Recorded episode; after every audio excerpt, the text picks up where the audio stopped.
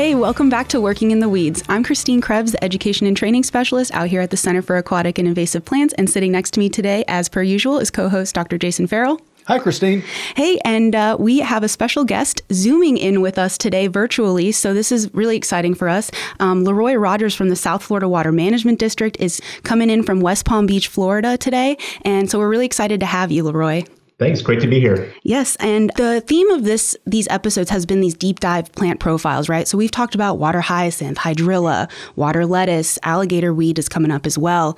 And so today we want to talk about some of these nuanced type plants, right? Like cattail, these natives that kind of it's a native plant. Sometimes it's great, not always. So, this is why we're going to continue with our theme of it's complicated. Yes. So, before we really dive into this plant and talk about what it's like to manage these plants, Leroy, can you share with our listeners a little bit about your background and who you are as a scientist and what brought you to the South Florida Water Management District?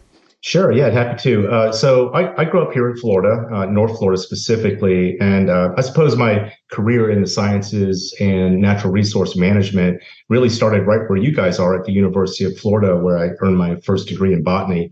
Um, and while I was there, I was very lucky to work with uh, the ecologist Dr. Jack Ewel on one of his projects in Central America, where he was modeling agroforestry systems after the function and structure of tropical lowland forest and that was my first exposure to sort of applying ecological principles to real world problems. I think that's really where I got the bug to do restoration ecology. Um, but then after that, after my undergraduate studies, I then worked to work for the Nature Conservancy on a collaborative project with the University of Florida and the Department of Defense, researching the best methods for large scale restoration of fire suppressed longleaf pine sandhills. And at that point, I knew that I really wanted to find a way to make a career doing ecological restoration in some way. Uh, so from there, I went on to graduate school and I worked with Dr. Frank Day at the Old Dominion University in Virginia, where we studied restoration of Atlantic white cedar forest in the Great Dismal Swamp. I learned a lot about carbon cycling in wetlands and poison ivy. Um, and, you know, again, con- continuing on that theme of doing ecological restoration. Um, about that time, after graduating there, my wife and I decided to move to South Florida, and she had family there. Um, and it's funny, I grew up in North Florida, but I really hadn't experienced South Florida uh, very much as a child. Um, so it was very new world for me to come down to South Florida. But when I got here, I was lucky enough to get a job with the South Florida Water Management District, and I've been here for about 23 years now uh, working on invasive species as well as managing large constructed wetlands that we use to improve water quality in the area. Yeah, so I was going to ask, you know, you, you came in as a botany major, which is that's not an overrepresented major. So most everybody comes in as a business major or pre-dentistry or something like that. Not a lot of folks coming in to be a botanist. So what was that path? What brought you from the North Florida area to UF to be a botanist? Right. Yeah. No, that's a that's a great question. And uh, when I grew up, uh, we we I grew up in Tallahassee, sort of on the outskirts of town, and I was lucky to have acres and acres and acres of steepheads and and uh, forest behind our home, uh, with no neighborhoods or anything. And I spent hours, uh, literally every day, it seemed, uh, wandering around in the woods looking at plants and amphibians and walking through creeks. And that definitely was a formative time for me. And uh, basically, you know, as a young uh, teenager, had fallen in love with, you know, working in the woods. And it was just a natural thing for me to pursue uh, to try to find some kind of work, you know, you know doing environmental. Uh, or if there were, let me start over on that one. Mm-hmm. Um, it was it was a very natural uh, progression for me to find a career working, you know, in some sort of environmental field. Yeah, thank you. We really appreciate that. And so, bringing back the context of working with South Florida Water Management District after your education, what is the water? What are the water management districts? Right, there are different. There are how many in Florida? What do they do? And and what is their relationship with the natural resources? Yeah, and they've got all these other agencies. The there's the Division of Environmental Protection and FWC and all of these other wildlife conservation style groups that are there for environmental quality. Where does the district fit into that? What what is their specific mission? Right. So there are five regional water districts that have been established by the state of Florida, and it's the policy of the state that the state's water resources should be managed at a regional level. Um, and so many years ago, uh, the authority to manage water resources was delegated by the Department of Environmental Protection, who you know has that uh, responsibility. Uh, they delegated that to these regional uh, water management districts, and those uh, districts all have their own governing bodies. And that way, local regions, and it's all the state is kind of divided up into five regional watersheds, if you will, uh, where those local regions are able to have a say in how water uh, resources are managed. And so that's how they were formed. And uh, the South Florida Water Management District covers a 16 county region that stretch, stretches from Orlando to the Florida Keys. So we're definitely the largest of those uh, water management districts. And while the original and primary role for water management districts is flood protection, our district over the last 70 years has grown uh, to include a number of other missions, including restoring the Everglades and the Kissimmee River, uh, which is a, done in partnership with the federal government, uh, improving regional water quality, and managing our regional water supply. So, you know, over the last seven decades or so, the scope of our mission has really expanded, and especially with regard to Everglades restoration. Well, absolutely. And, and, you even complicate that further with what is the population increase that has happened in that region from 1950 until now? What, 10 million people added to that area? So lots of nutrients, a lot of water issues there. That's right. And when I, you know, I mentioned that I really hadn't spent much time in South Florida as a child, but, you know, coming down there after graduate school, you know, it really struck me the strong juxtaposition of heavy development, these urbanized and, and suburban areas. And then there's a levee, and then there's this massive wild landscape. And you can really see how those two uh, features in South Florida, you know, often sometimes conflict. Oftentimes we found some clever ways to make them work together, but it's just, you know, you, you get up in the air and you look at the Everglades and just see how cleanly divided the developed areas are with these you know vast landscapes of, of natural areas. It's really amazing. Well, when you say there's no place like it in the world, that is not an exaggeration. There truly is not another place like it in the world. Yes, that we always say that there is no other Everglades. So, Leroy, you've given us a really good overview of what the district is and what its responsibilities are and how it kind of fits in this big state, handling some really complicated things. So, what role does your group have? What is that group, and what role do you all play in this overall mission? Right. So I, I, currently am the section lead for the district's invasive species uh, program uh, for our natural areas. We have another team that's really focused on our canal levee system. But in the case of the South Florida Water Manage- Management District, we are, if not the largest, one of the largest single landowners in the region uh, with nearly one and a half million acres of public lands within our boundary. And our ability to successfully manage those resources um, is often hampered by invasive and nuisance plants. And we've known that from the very beginning. Vegetation management's been a core mission for the water management district since we were just starting out, just doing flood control, right? So many of these invasive plants are impacting our natural areas, these conservation lands, but importantly, they also grow aggressively in our waterways and can significantly interfere with operation and maintenance of our regional flood control control infrastructure. You know, to give you an example of the scale of the work that we're doing down here in South Florida, we typically sweep somewhere in the neighborhood of 60,000 acres of land each year, looking for and controlling uh, roughly 75 or so uh, invasive and nuisance plant species. And you know, being in South Florida, we generally have a year-round growing season, so our team is engaged in vegetation management activities pretty much year-round. So, is your mission just to kind of keep these public lands wild, or are these invasive and nuisance plants causing uh, function problems? So, which which way are you coming at this?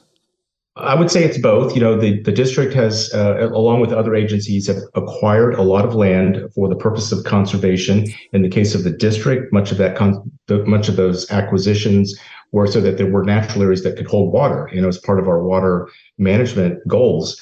Um, but with that comes the responsibility to be good land stewards on those lands. And you know, we know that there are many invasive species that are impacting the basic ecological ecological functions or the structure of, uh, or maybe impacting native plant diversity. So uh, it's on us to be good stewards and manage for those species.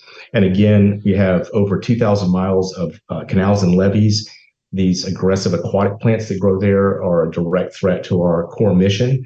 And so we're out there making sure that we achieve good control of these harmful aquatic plants to make sure that we can provide water deliveries when needed or flood protection when it's critical. Now, one of the things that I think is very important is that we always stay on the same page with what we're calling things. So we've thrown out invasive plants, nuisance, native. So would you kind of run through these different classifications to make sure we're all on the same page and using the same terms here? Absolutely. Yeah, this is a great discussion uh, topic because this comes up frequently in, in our field. There are a lot of terms out there, like you said, exotic, non indigenous, alien invasive that are used to categorize species by their region of origin or perceived value or potential harm. And it does get quite confusing, uh, especially to the lay people, but quite frankly to us uh, as well in the field.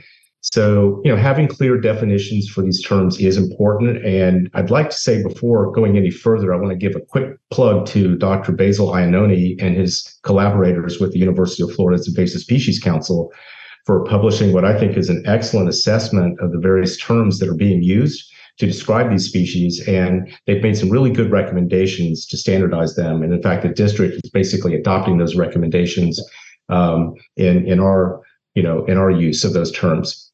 But anyway, so when we talk about a native species, uh, here we're referring to a species that evolved in a particular geographic location, right?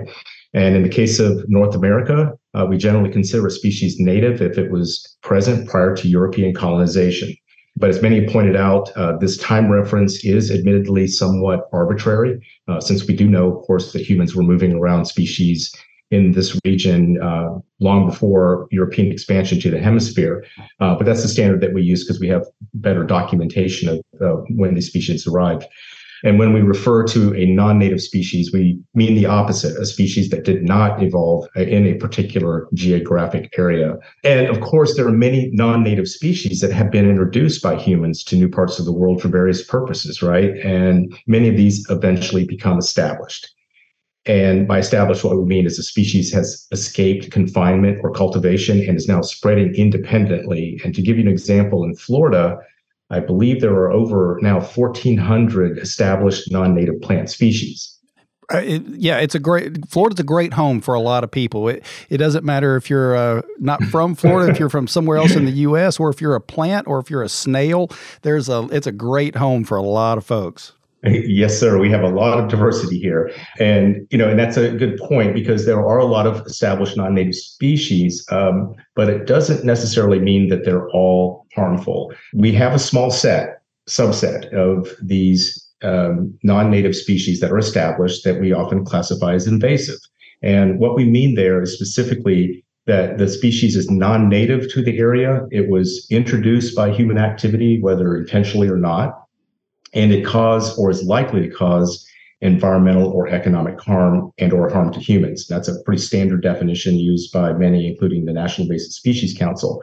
And those are the species that many of the agencies and organizations really focus their management efforts on.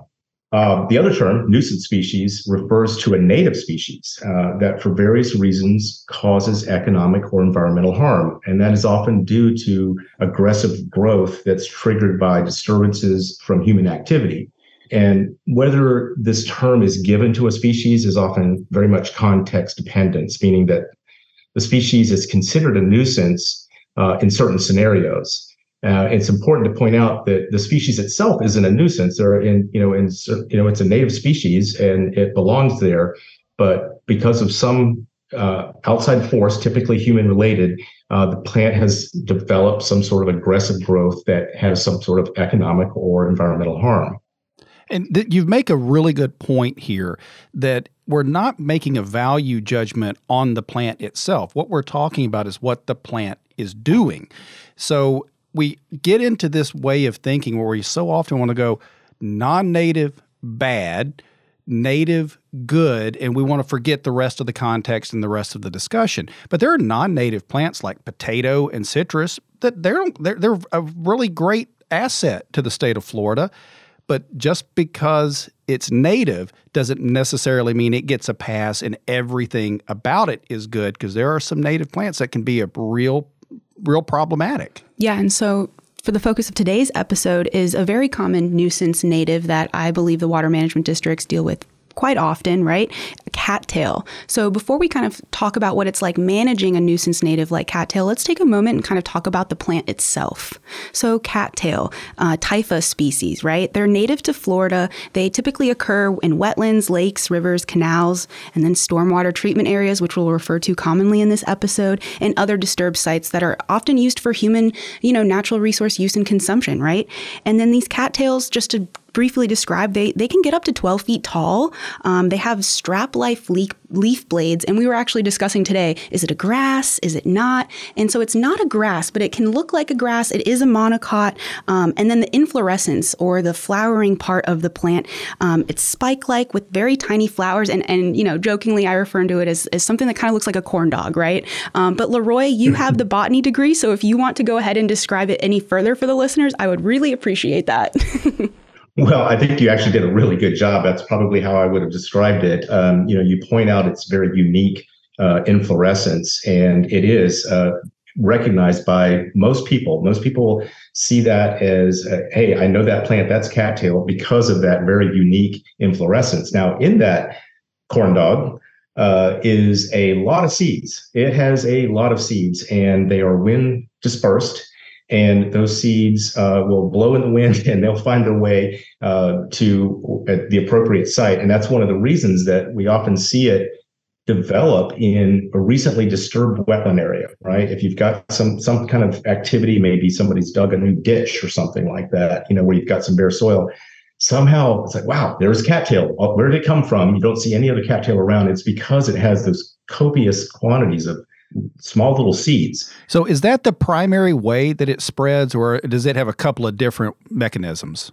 I, yes, exactly. And so that's one way that it uh, will disperse and reproduce sexually. But there is another part about cattail, and it has very abundant and rapid growing underground stems called rhizomes. And these rhizomes are, there's a lot of biomass down there, and the plant will aggressively grow, as we say, asexually or clonally in the area once it becomes established. And that's one of the reasons that this plant, uh, under the right conditions, can be such a dominant competitor in a wetland and basically choke everything out because of these uh, very fast growing and aggressive rhizomes. So, those rhizomes, when you're in South Florida in lots of sunlight, long days, plenty of heat, you've got good nutrient rich water, how big do those rhizomes get? I mean, are they an inch in diameter? Are they larger?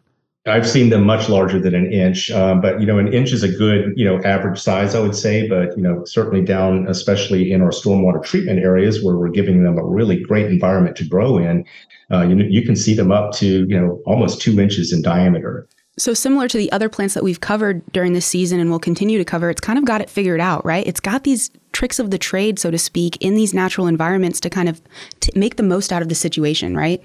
And it just can creep and it is holding massive amounts of energy to help sustain that plant. If times get bad if water gets too high if water gets too low it's got this big bank of energy that it can rely on and that's why this plant is so persistent and it's a survivor but again, remember, listeners, if you're walking around in your neighborhood and you see a little stand of it in your retention pond in your neighborhood, context matters, right? And so it's not always a trigger point of like, oh, I see cattail, it's bad, right? We're talking about these stormwater treatment areas that are acres large and needing to function for cities and communities of hundreds of thousands of people, correct? So, Leroy, where do you guys have this plant and where is it on the continuum? Is there any place that it's helpful? Is it only a few places that it's not helpful? So, what is the relationship of the district to this plant?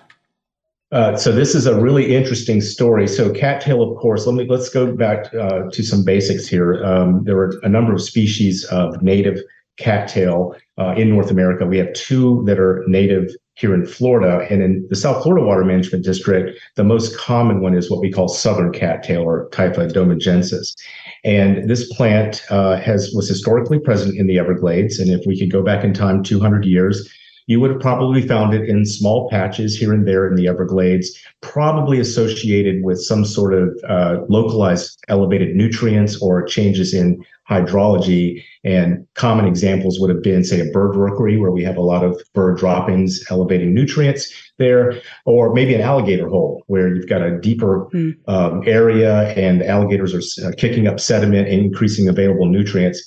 Um, but you know, again, it would have been kind of locally patchy, scattered about the Everglades. Mm-hmm. Um, but as many people know, beginning in the 1800s, canals were dug within the northern Everglades to drain uh, the area for agriculture and provide flood protection for developing areas. And this led to drier dry seasons and wetter wet seasons, right? As we went from a rain driven landscape to a partitioned landscape with impoundments and water was being directed by canals.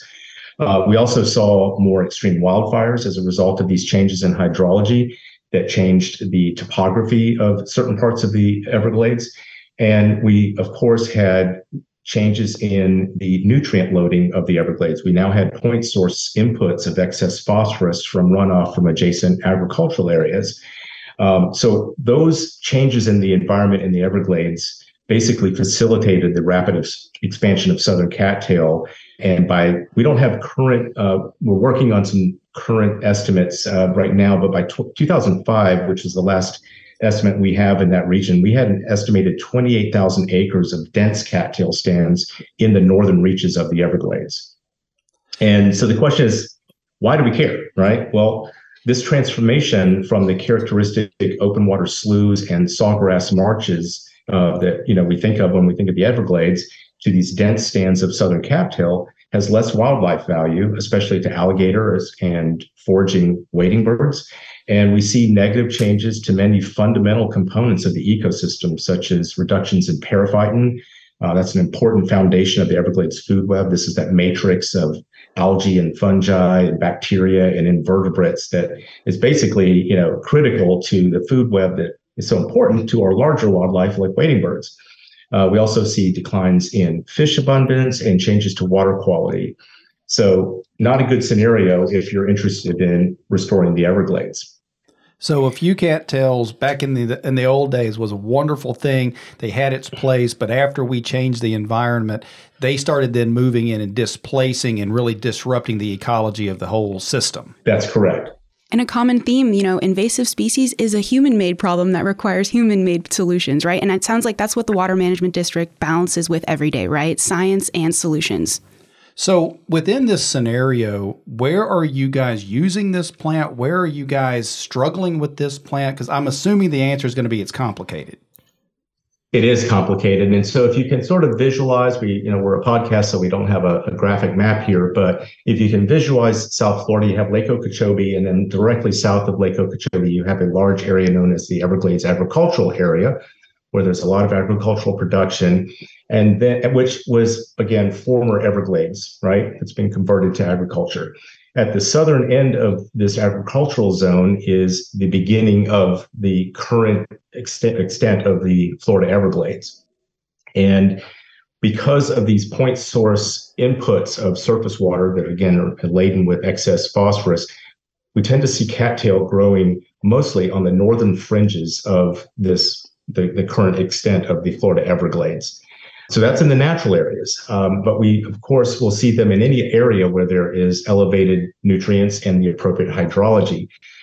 The South Florida Water Management District is engaged in restoration of the Everglades, of course, and there are two main areas that we are focusing on doing um, restoration. The first is to do what we call getting the water right, right? We want to improve the timing, the quantity, and quality of the water entering into the Everglades. And one of the ways, so we've done a number of things. We've implemented some regulatory programs to help reduce phosphorus inputs into the system. We are replumbing the flood control system to help uh, improve the way we do water deliveries to the Everglades and to the urbanized areas that need water. And we're also doing a number of projects to help um, sequester nutrients. And the, the main, our, our flagship program for that is the what we call the stormwater treatment areas. And these are all built. We have about 60,000 acres worth of stormwater treatment areas that are built right between this agricultural area and the northern limits of the uh, Florida Everglades. So we will use pump stations and, and special canals to put water into these impounded wetlands that we've created. And for the same reasons that cattail does so well in these nutrient enriched portions of the Everglades, it actually makes a really great plant to uptake phosphorus. So um, when we have a an STA wetland, they're all kind of compartmentalized into flowways. Typically, what the district will do is manage for cattail in the front end of these flowways. So we we don't have to do much. You you build a, a levee around it, you put some water in that's got a lot of phosphorus. Cattail will just come in on its own. So put some water in place and then get out of the way. Pretty much, and, and cattail comes in uh, my team will kill me for saying uh, to agreeing with you that it's just that easy because it, it, actually there's a lot involved with that. But yeah, it, cattail immediately comes into these areas and it does a fantastic job of sequestering the nutrients. Uh, because of that dense clonal growth, it makes a physical barrier to the water, slows the velocity of that water down, and increases sedimentation of all that nutrient rich particulate in the water. And uh, and then further on down through that flowway, uh, we then tend to manage a little bit against cattail uh, because uh, when we get to these lower concentrations of phosphorus, we find that submerged aquatic vegetation, and this tends to be native submerged aquatic uh, species, do a better job of scrubbing that water when we get down to these lower concentrations, say lower than 30 parts per billion phosphorus. So they do sort of the final touches uh, towards getting that water down to our goal, which is 13 parts per billion phosphorus before sending that south into the Everglades. So what do we have here? We have a situ- situation where if you're standing, if you're if you're remembering my little virtual uh, map that we created, if you're standing on the levee, you can look to the north and see these big stormwater treatment areas that we've done, and they're full of cattail, and it's a highly beneficial plant that we love to have and we cultivate you can turn 180 degrees and look south to the Everglades and see cattail and say, hey, that's a nuisance species. It's impacting the habitat. So we really have a uh, an interesting juxtap- juxtaposition that I think well uh, illustrates the complexity and, as Christine said, the context of how we use the word nuisance plant, right? So when you turn the other way and you're seeing it in areas that you don't want it in there, so it's they're causing an ecological problem. There's issues there. What do you then do? How do you make decisions? Do you act? It is a native plant. How do you work through that scenario? Right. So uh, we are interested in reducing cattail dominance, of course, in the northern Everglades. And I'd say the district uses um, two main approaches to this. And I'll, I'll utilize a healthcare metaphor, if you don't mind. We're sort of attempting to cure the disease and provide supportive therapy at the same time. And curing the disease is what we talked about. We want to get the water right. We want to reduce the amount of phosphorus coming into the Everglades. And that is the underlying cause, right? That's the, the reason that we have such aggressive growth of cattail. And it's really interesting. Um, you know, we've we've had these programs in place for a number of years, and we are beginning to see evidence that suggests that we're turning the corner a little bit. Uh, we certainly still have a lot of cattail out there, but we are pretty sure we're seeing a reduction in the expansion rate of cattail as it moves further south, which is a good sign, right? So it's struggling to continue to invade because you've done such a good job upstream of cleaning the water up. That's that's what we're hoping is happening. Um, but we also expect that these large cattail stands are likely to be self-sustaining, and in the long term, you know, due to its reproductive advantage, those copious seeds that we talked about, and its ability to mine phosphorus from deeper zones of the soil, um, we don't think it's just going to go away if we reach our water quality goals, right? That we think there's sort of a new trajectory, a new steady state of this cattail community. Um, so this has led the South Florida Water Management District to begin feasibility studies to determine if active management in these impacted areas could sort of jumpstart the recovery of native plant communities and the lost ecosystem functions in those areas.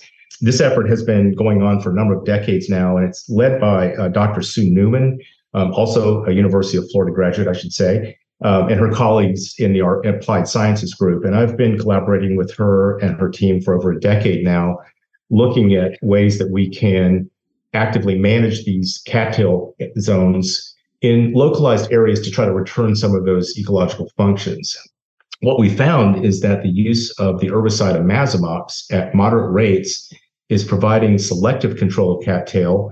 And we're pleased to find that beneath these dense stands of cattail are remnants of the original plant communities. It's really interesting. We'll go out and do a, a treatment with this herbicide and are able to reduce the cattail at least you know for a year or two. And lo and behold beneath there are these old uh, landscape features where you see that sawgrass ridge and then these open water deep water sloughs.